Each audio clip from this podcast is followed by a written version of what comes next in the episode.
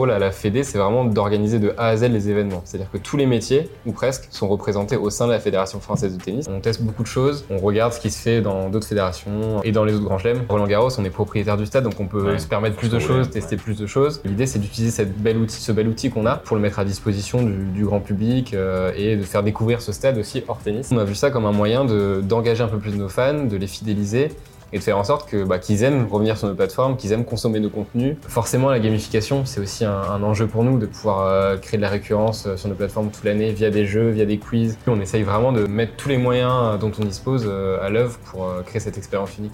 Bonjour à toutes et à tous et bienvenue sur Storytellers, le nouveau podcast de Fast Story qui explore l'univers fascinant de l'expérience fan et du storytelling. Je suis votre hôte Jules Vigroux, marketing manager chez Fast Story et je suis ravi de vous accueillir dans ce podcast passionnant où nous interrogeons des grands acteurs du sport business, du marketing et de la fan expérience en général. Alors, préparez-vous à être inspiré et à découvrir des histoires fascinantes avec nos invités dans Storytellers, le podcast de l'expérience fan de Fast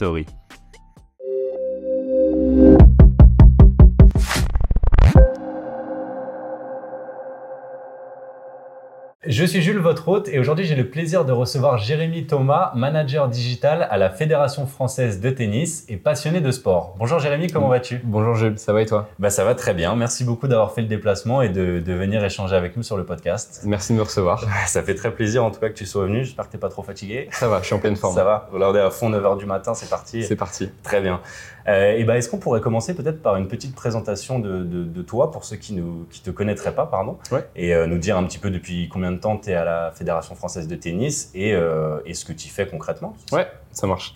Donc, moi, c'est Jérémy. Je suis, comme tu l'as dit, je suis manager digital à la Fédération française de tennis. Donc, j'appartiens à la DSI, à la FFT.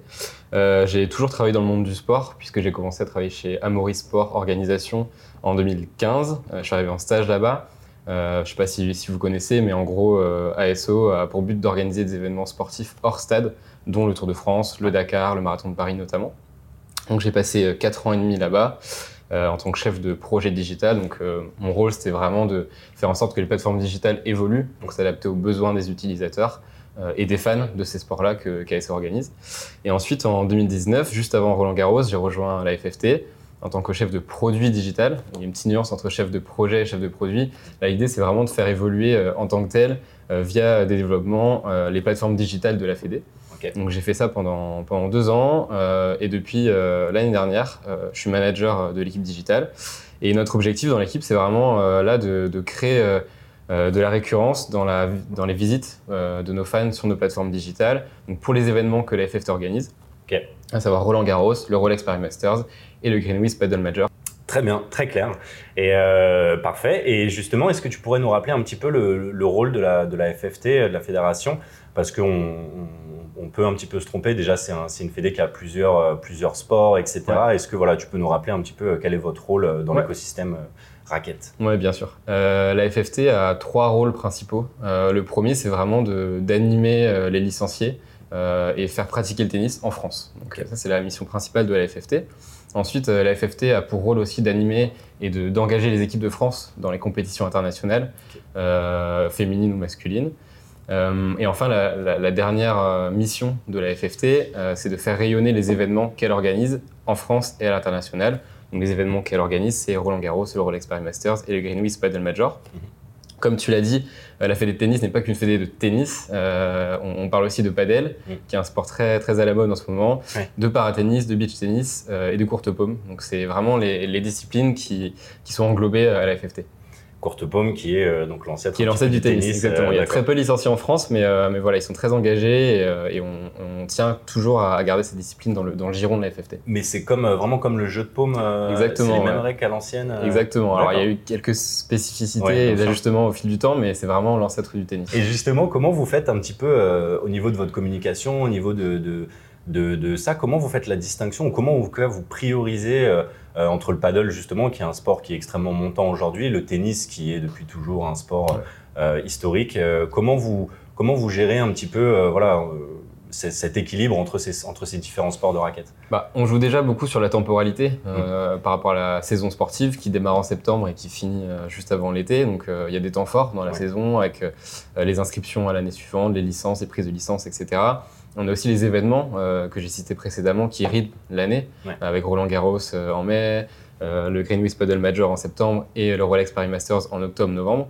Donc euh, c'est des événements aussi euh, qui, permettent de donner un peu le tempo euh, à l'année sur la communication. On a un département communication très structuré qui, qui est vraiment bah, équipé pour pouvoir communiquer tout au long de l'année en continu sur tous ces événements-là, aussi sur les équipes de France. Donc voilà, il n'y a vraiment pas de trou dans la communication et on essaie de s'adapter évidemment à nos cibles, aux différents fans de tennis, de padel, de paratennis, de beach tennis et de, de courte paume. Donc voilà, on a, on a vraiment des experts dans toutes les disciplines qui suivent de près euh, les équipes de France et les, champions euh, français. Ok, d'accord. Et, euh, et, justement, le, la, fédération, dans, ce genre d'événements comme, comme Roland Garros ou les Rolex Paris Masters, qui sont quand même des, événements mondiaux, c'est quoi votre, votre place dans ces événements? Donc, vous avez toute l'organisation, mais c'est quoi un petit peu vos objectifs pour ce genre d'événements bah, nos objectifs, c'est vraiment de faire rayonner ces événements en France à l'international pour pourquoi pas donner des vocations, faire découvrir le tennis, le sport de haut niveau, euh, nous, le rôle à la Fédé, c'est vraiment d'organiser de A à Z les événements. C'est-à-dire que tous les métiers, ou presque, sont représentés au sein de la Fédération française de tennis. Donc il y a vraiment beaucoup de personnes qui sont mobilisées euh, de manière très opérationnelle pendant le tournoi, mais aussi en amont pour toute la préparation. Donc euh, ça, ça vaut pour Roland Garros et le Greenwich Paddle Major qui ont lieu dans notre stade à Roland Garros, Porte d'Auteuil, mais aussi pour le Rolex Paris Masters qui a lieu à l'Accor Arena où on est locataire pendant, pendant 10 jours, mais, mais où pareil, les métiers sont très impliqués. Euh, pour euh, ajouter leurs leur pattes, euh, faire faire valoir leurs expertises sur leurs, différentes, leurs différents pôles en fait. Ok, bah, ça fait une petite, une petite idée un petit peu de la FFT et de, de, leurs différents rôles. Et maintenant, avant de passer un petit peu à la suite, est-ce que tu pourrais nous donner, c'est un petit peu la question classique de, de ce podcast, est-ce que tu pourrais nous donner un petit peu ta définition de ce qu'est une expérience fan réussie pour toi? Alors pas forcément avec, en rapport avec la FFT ou quoi, hein, mais Qu'est-ce que c'est pour toi? Bah, Comme tu l'as dit, moi je suis passionné de sport, tous les sports. Euh, voilà, j'aime beaucoup suivre le sport euh, à la télé ou dans les stades. Et pour moi, l'expérience ultime, c'est vraiment quelque chose qui est inoubliable euh, et qui est unique pour chacun des, chacun des fans. je pense que chacun a sa perception de, son expérience fan réussie, mais vraiment, il faut que ça touche à l'émotion. Je pense qu'il faut que ça, ça puisse rester ancré dans la mémoire, que ça puisse être un moment unique et souvent qui n'est pas forcément lié à quelque chose qu'on peut acheter on parle souvent d'expériences un peu euh, money can't buy euh, à la Fédération française de tennis, qui sont des expériences vraiment que, bah, qui peuvent pas être revendues, qui peuvent être euh, gravées dans la mémoire et laisser un souvenir impérissable aux fans. Donc vraiment ce côté émotion avant tout.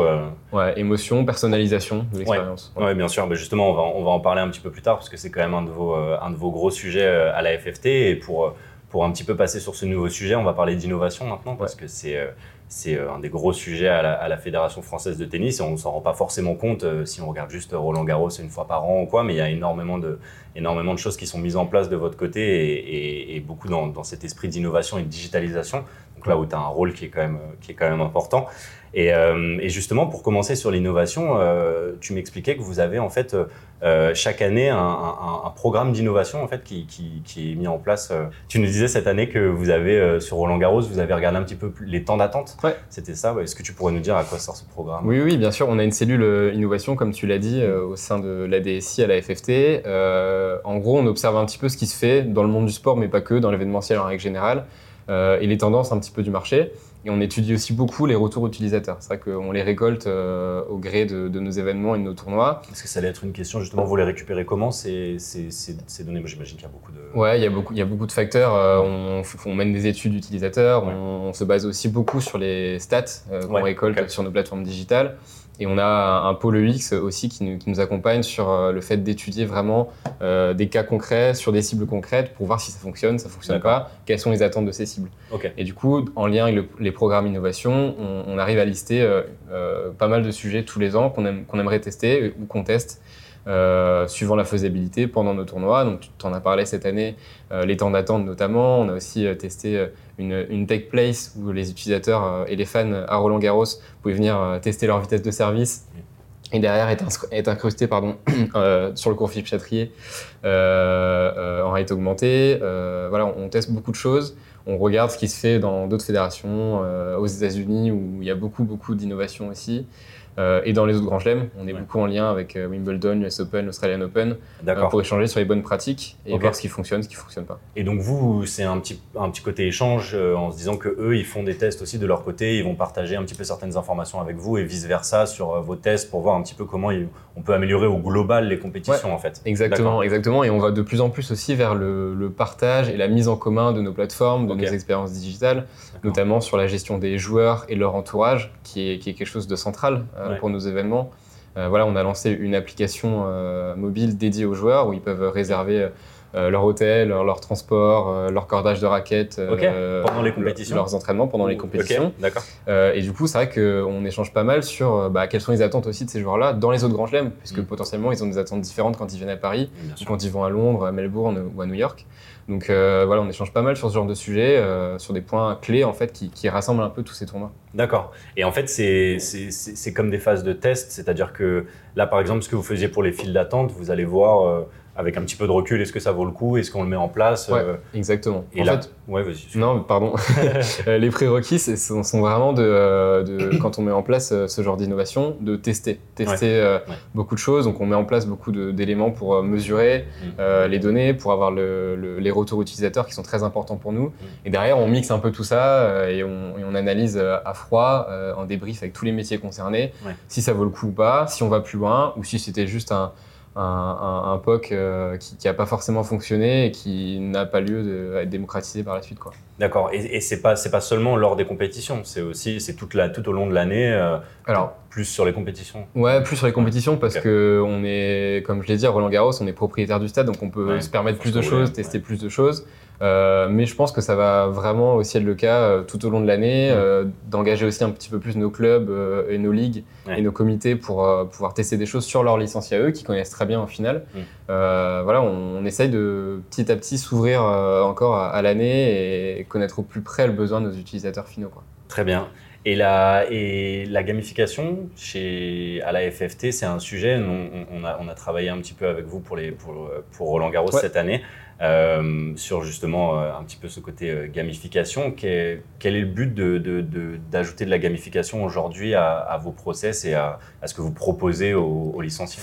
Euh, bon, Il y a plusieurs buts à ça. C'est vrai que c'est quelque chose d'assez nouveau. Euh, je pense qu'on on a commencé vraiment à se lancer dans la gamification euh, après le Covid, Mhm. enfin ou pendant le Covid. C'est vraiment quelque chose qui, qui, est, qui est né chez nous pour continuer à animer ces communautés qu'on pouvait plus voir venir au stade, Ouais. puisqu'il y avait des restrictions pour venir à, à Roland Garros notamment. Euh, et du coup, nous, on a vu ça comme un moyen de- d'engager un peu plus nos fans, de les fidéliser et de faire en sorte bah, qu'ils aiment revenir sur nos plateformes, qu'ils aiment consommer nos contenus, qu'ils les consomment chez nous et pas sur d'autres plateformes, et qu'ils puissent vraiment euh, bah, derrière être engagés euh, comme faisant partie de la FFT et des événements. Donc euh, nous, l'idée c'est qu'on, à la fois qu'on augmente l'expérience utilisateur, mais qu'on offre aussi une plus-value euh, à euh, toutes les personnes et tous les, les ayants droit qui peuvent avoir un- une visibilité sur nos événements, comme nos partenaires, nos diffuseurs, euh, et nous, la marque Roland Garros ou Rolex Paris Masters.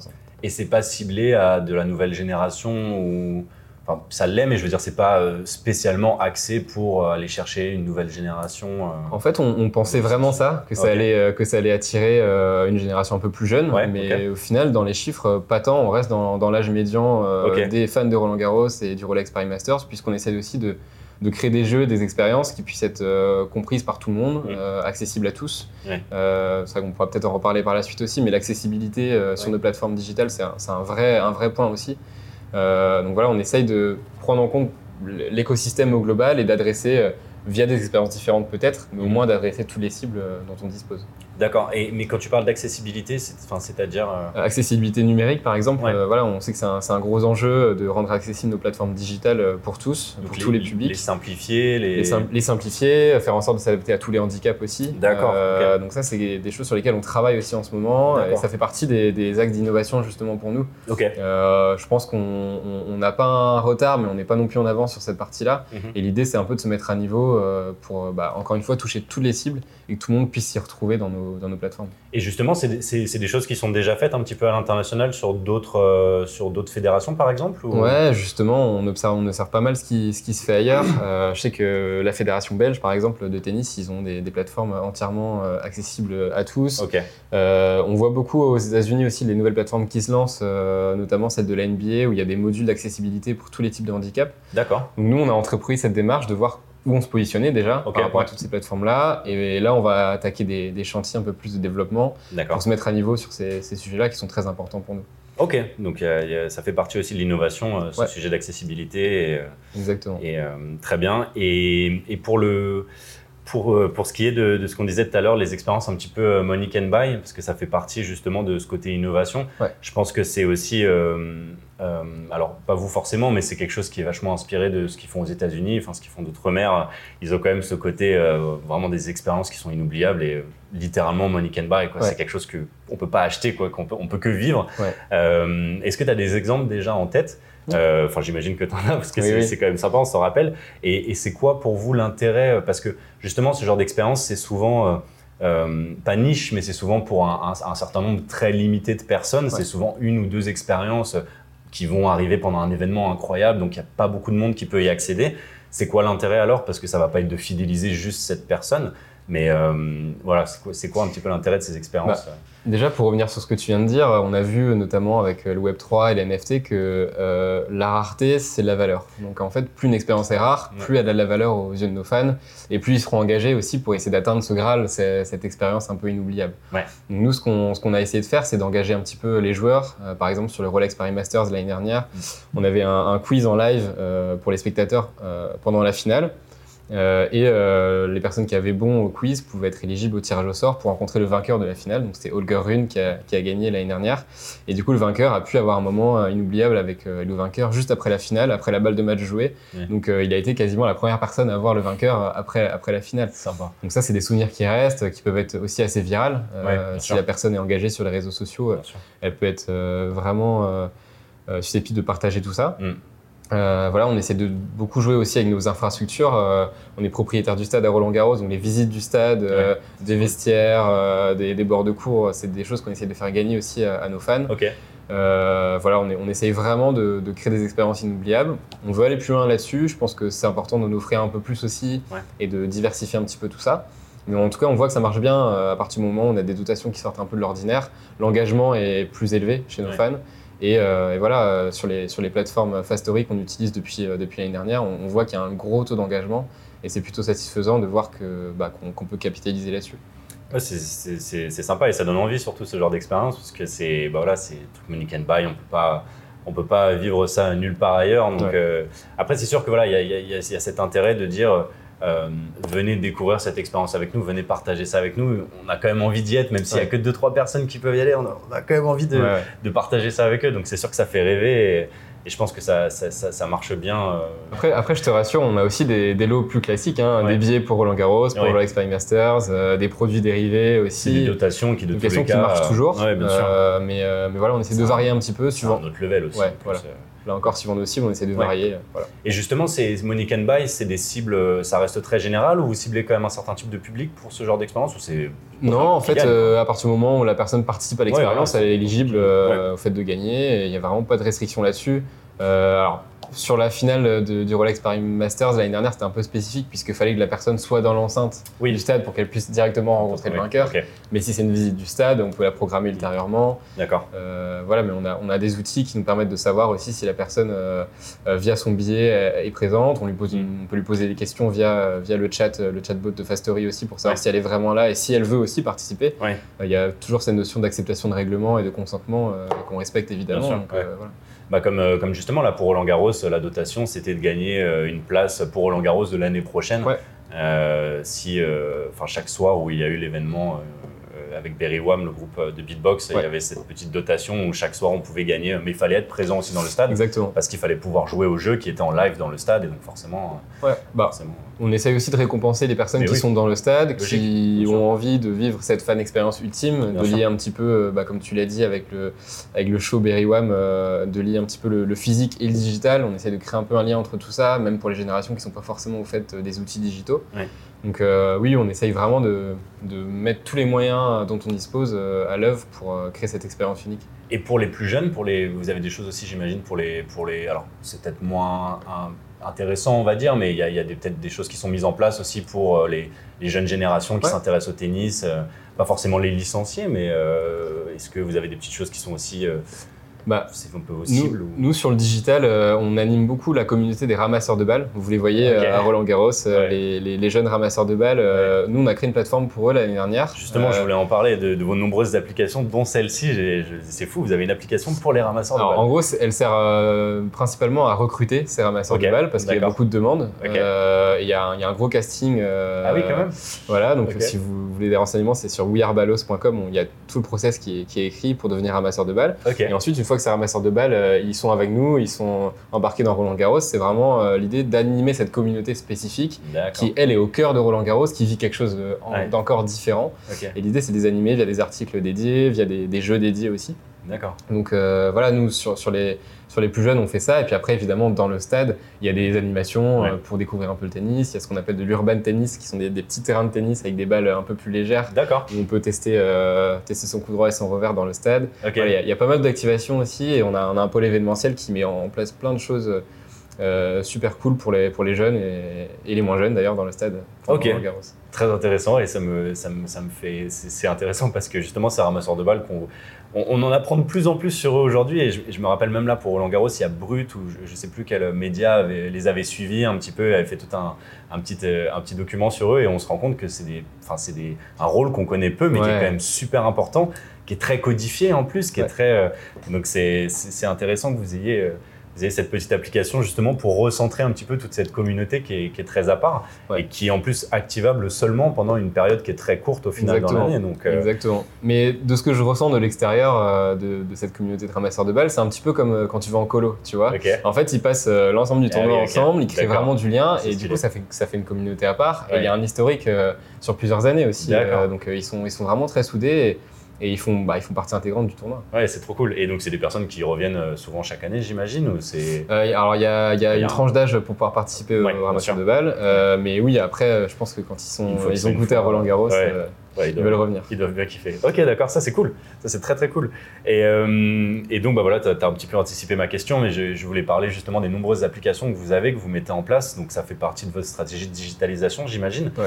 Euh, tu me parlais donc de cette, euh, de, cette, de cette application pour les ramasseurs de balles, mais vous en avez, vous en avez un nombre assez important. Ouais. Euh, pourquoi donc? Enfin, c'est- Ça fait partie de cette stratégie de digitalisation, j'imagine, mais Ouais. pourquoi autant d'applications euh?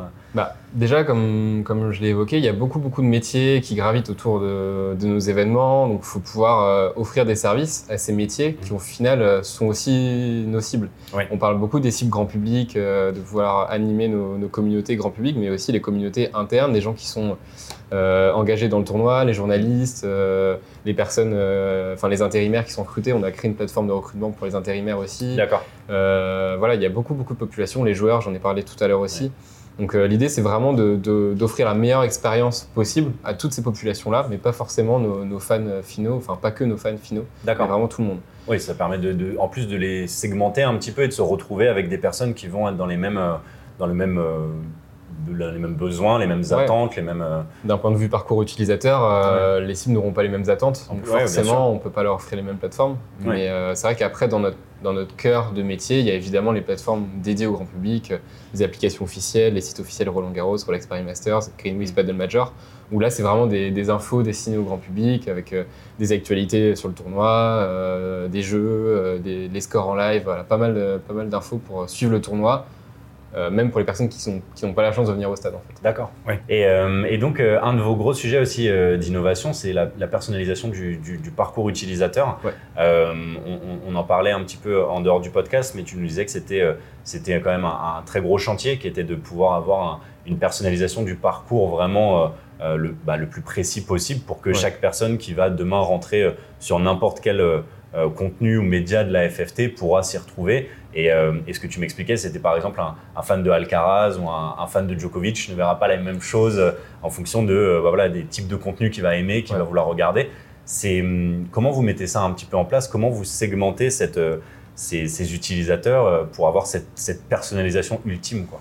En fait, il y, a plusieurs phases. On a d'abord commencé par l'abonnement aux joueurs, tout simplement, pour essayer de, savoir, euh, toi, si tu t'abonnes à Alcaraz, euh, bah, forcément, tu seras plus enclin à recevoir des, actualités sur ce joueur-là. Mm. Donc, on a commencé par ça. Et puis derrière, via, la, via le parcours connecté, donc les comptes utilisateurs euh, qui sont communs à toutes les plateformes de la FFT, on connaît un peu mieux les personnes qui, qui viennent ou pas au stade, si mm. elles sont en France ou à l'étranger.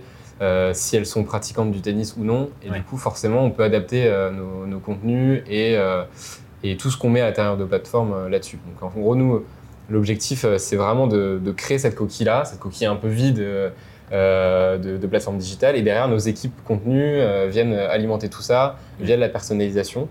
donc on a envie d'aller encore plus loin, mais on, arrive déjà à faire des belles choses sur la personnalisation. Comme tu disais, si tu es abonné à Alcaraz ou Djokovic, tu n'auras pas forcément les mêmes infos, tu ne recevras pas les mêmes push notifications, tu n'auras pas les mêmes jeux qui seront proposés.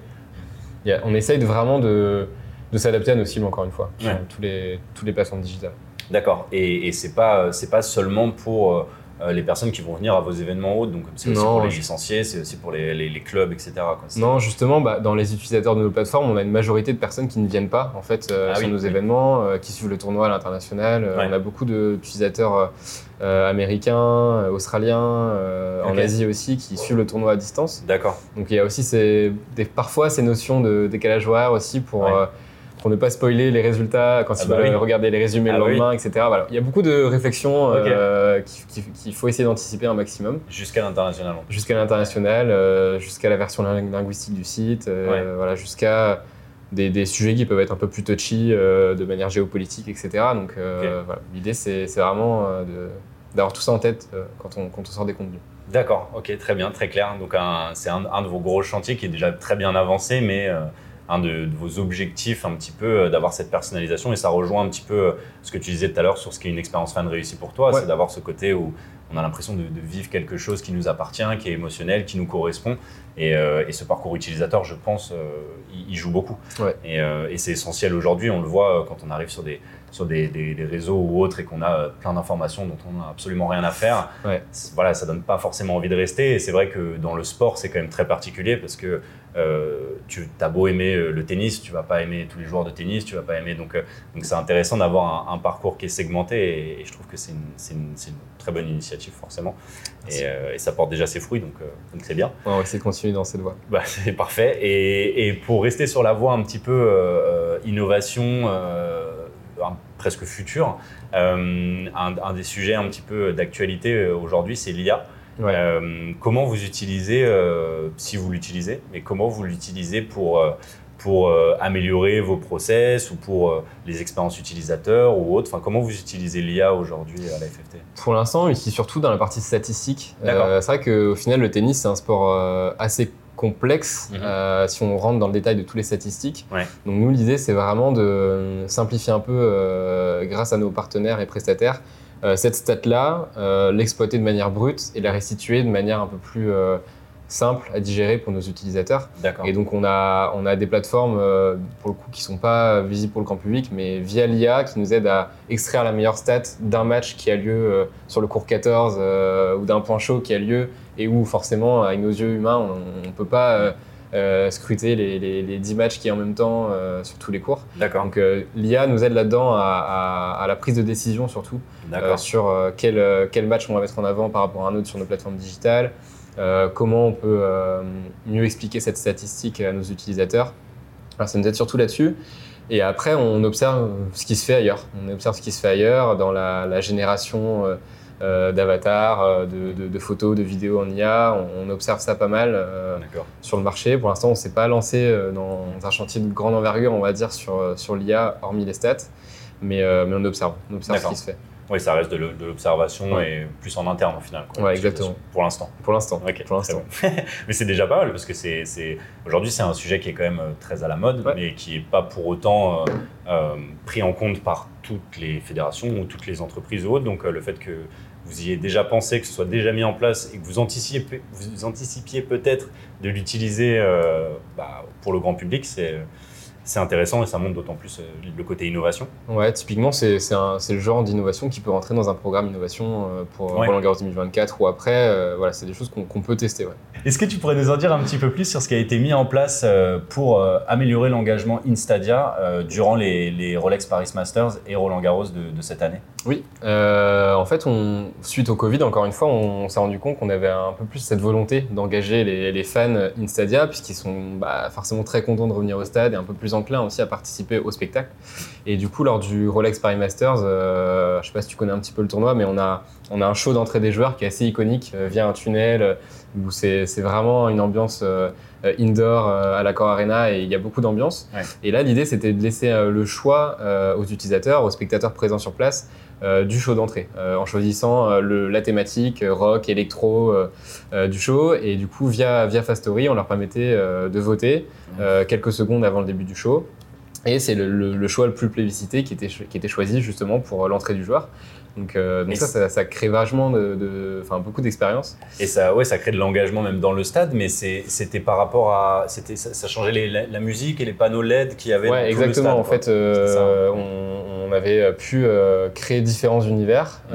et ceci était, était, choisi par rapport à ce, que, ce qui a été publicité par, par les fans. Ok. Donc c'était la couleur, la musique, vraiment l'ambiance, l'atmosphère autour de l'entrée du joueur. Ce qui fait qu'ils pouvaient presque avoir un petit peu ce qu'ils avaient demandé comme entrée des joueurs. Quoi, Au final, s'ils étaient dans la majorité euh, exactement, Exactement. Et les joueurs ont, apprécié ce, ces shows et voilà, ça de ce qu'ils disent, ça les booste vraiment au début de leur match. D'accord. Ça crée une vraie interaction autant du côté public avec l'engagement que du côté, euh, du côté joueur. Et, le challenge était, était assez élevé puisqu'on était euh, dans un format indoor à l'accord Arena où on est, on est en location contrairement à Roland Garros. Donc voilà, on avait pas mal de, paramètres à, à, prendre en compte et de défis à relever. Et je pense que ça a été plutôt bien fait et on va essayer de reconduire ça en l'améliorant un petit peu pour, pour cette année. Très bien.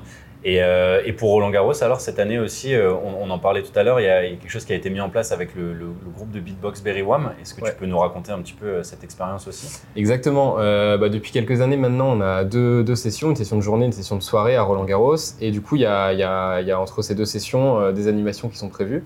Et là, en l'occurrence, c'était le groupe de beatbox, comme tu l'as dit, Berry Wham, qui avait une prestation en live et qui nous a offert un blind test. Euh, et du coup, les utilisateurs pouvaient, via l'application mobile, euh, participer à ce blind test en essayant de deviner les chansons qui étaient interprétées par, euh, et les titres qui étaient interprétés par Berry Wham. Donc ça a eu aussi un, bon succès. Je pense que les utilisateurs étaient, étaient assez enclins à jouer. le processus était assez compréhensible pour eux aussi. Donc donc c'était une bonne expérience qu'on va essayer pareil de retenter l'année prochaine à Roland Garros. Trop bien. Et pour avoir vu, euh, pour avoir vu les images et avoir participé avec l'équipe, euh, ça a l'air d'avoir bien plu. Et, euh, c'était sympa d'avoir ouais, une, petite animation justement à ce, cette espèce d'avant-match justement où il y, a, y a Berry Wham qui viennent faire leur, leur, petit concert, pouvoir interagir avec eux de cette manière et avoir ce petit côté challenge quand on est là à attendre que le match commence. je comprends le côté engageant et et c'est sympa, et tant mieux que vous, vous, réitérez ça l'année prochaine, alors, en espérant. Ce sera peut-être sous un format différent, mais, en tout cas, le fait d'interagir avec le public, c'est une chose qu'on souhaite euh, faire perdurer. Très bien. Pour ce qui est du, futur un petit peu de la, de la, Fédération française de tennis et, et, de ce qu'on pourrait attendre pour, pour les, années qui arrivent, un petit peu vos, ambitions, on va dire, euh, L'un des gros sujets, forcément, c'est euh, des événements comme Roland Garros. Euh, vous êtes propriétaire de, Roland Garros, mais Roland Garros arrive une fois par an. Donc même si c'est un énorme événement une fois par an, le reste de l'année, comment vous faites? Comment vous comptez faire maintenant pour que ce stade puisse continuer à vivre toute l'année et que ce ne soit pas juste un stade qui attende une fois par an un grand événement euh, Ouais, bah en fait, euh, bon, déjà Roland Garros, on, le prépare toute l'année, donc euh, ça nous donne pas mal de travail toute l'année. Mais en effet, comme tu, comme tu l'as dit, euh, Roland Garros, on peut, on peut, dans le stade, on peut organiser beaucoup de choses. Mm. Et le, stade à l'année a, a, ouvert ses portes l'année dernière, et du coup, il y a d'autres événements hors tennis qui sont organisés. Enfin, tennis aussi, puisqu'il y a les championnats de France notamment. Euh, mais euh, il y, y, a des combats de boxe qui ont eu lieu, euh, des matchs de basket. Combats de boxe, basket, je savais, mais combats de boxe, je savais pas. Si, si Tony Yoka a pu, ah a pu combattre à Roland Garros. D'accord. Voilà, il y a, y a, y a des artistes qui viennent se produire. Ouais, sur le coup, Ok, incroyable. Il y a des artistes qui viennent se produire, comme Farid il y, a quelques semaines. voilà, on a beaucoup de choses, des, des, des visites de stade, des séminaires qui arriveront prochainement aussi à Roland Garros. Donc l'idée, c'est d'utiliser cette belle outil, ce bel outil qu'on a euh, pour le mettre à disposition du, grand public euh, et de faire découvrir ce stade aussi hors tennis.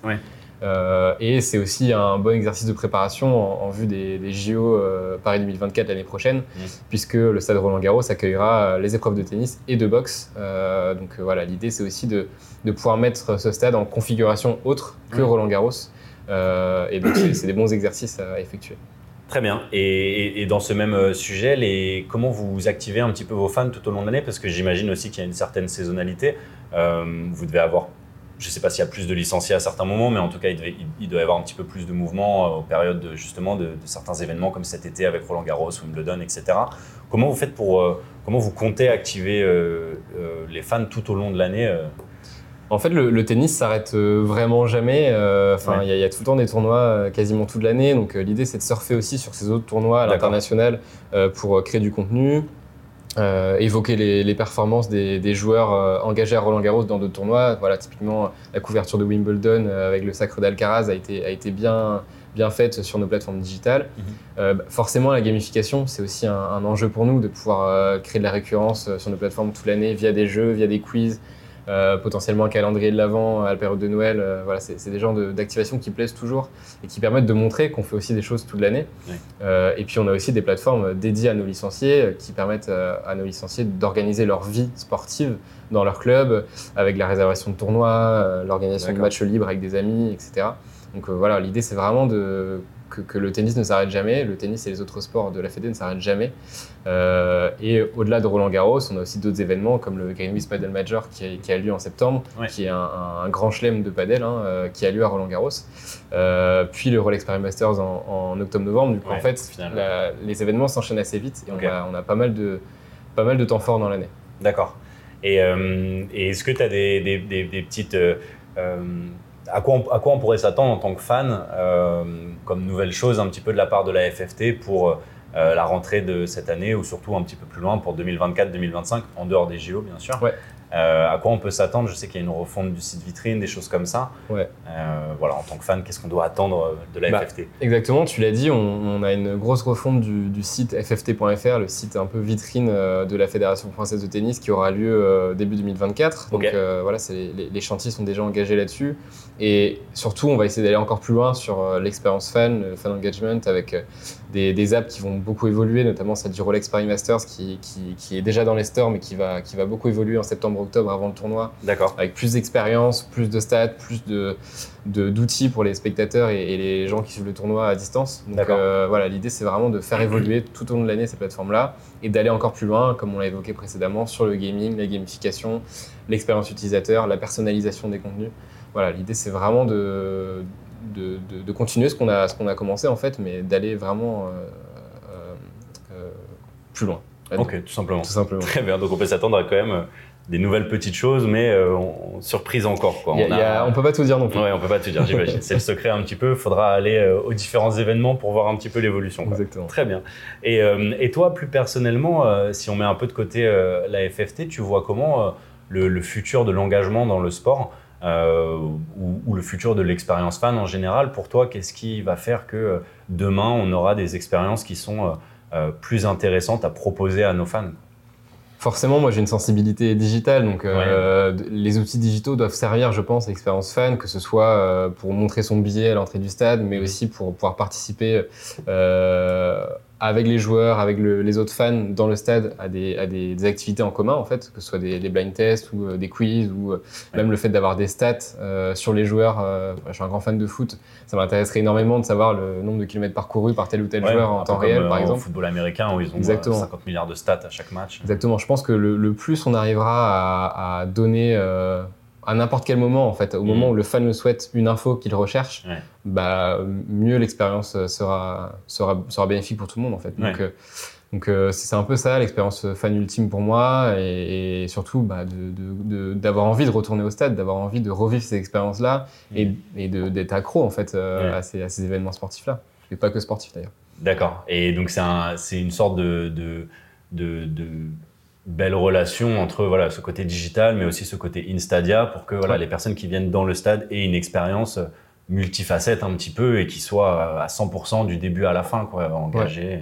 Exactement, et je pense que on l'a déjà évoqué précédemment aussi, mais l'accessibilité c'est important, que, que n'importe qui euh, a envie de, de, pouvoir venir voir un événement euh, puisse le faire, euh, peu importe son milieu social, peu importe, peu importe ses, ses appétences ou, ou ses, ses, convictions, mhm. que tout le monde puisse venir au stade et partager un moment ensemble, parce que le sport est vraiment fédérateur, je trouve. bien sûr. Et bon, dans tous les cas, je pense que les JO l'année prochaine sont une très belle opportunité pour prouver ça justement. Donc euh, ouais, c'est un peu les, les, deux piliers que je vois, le digital et l'accessibilité. Très bien.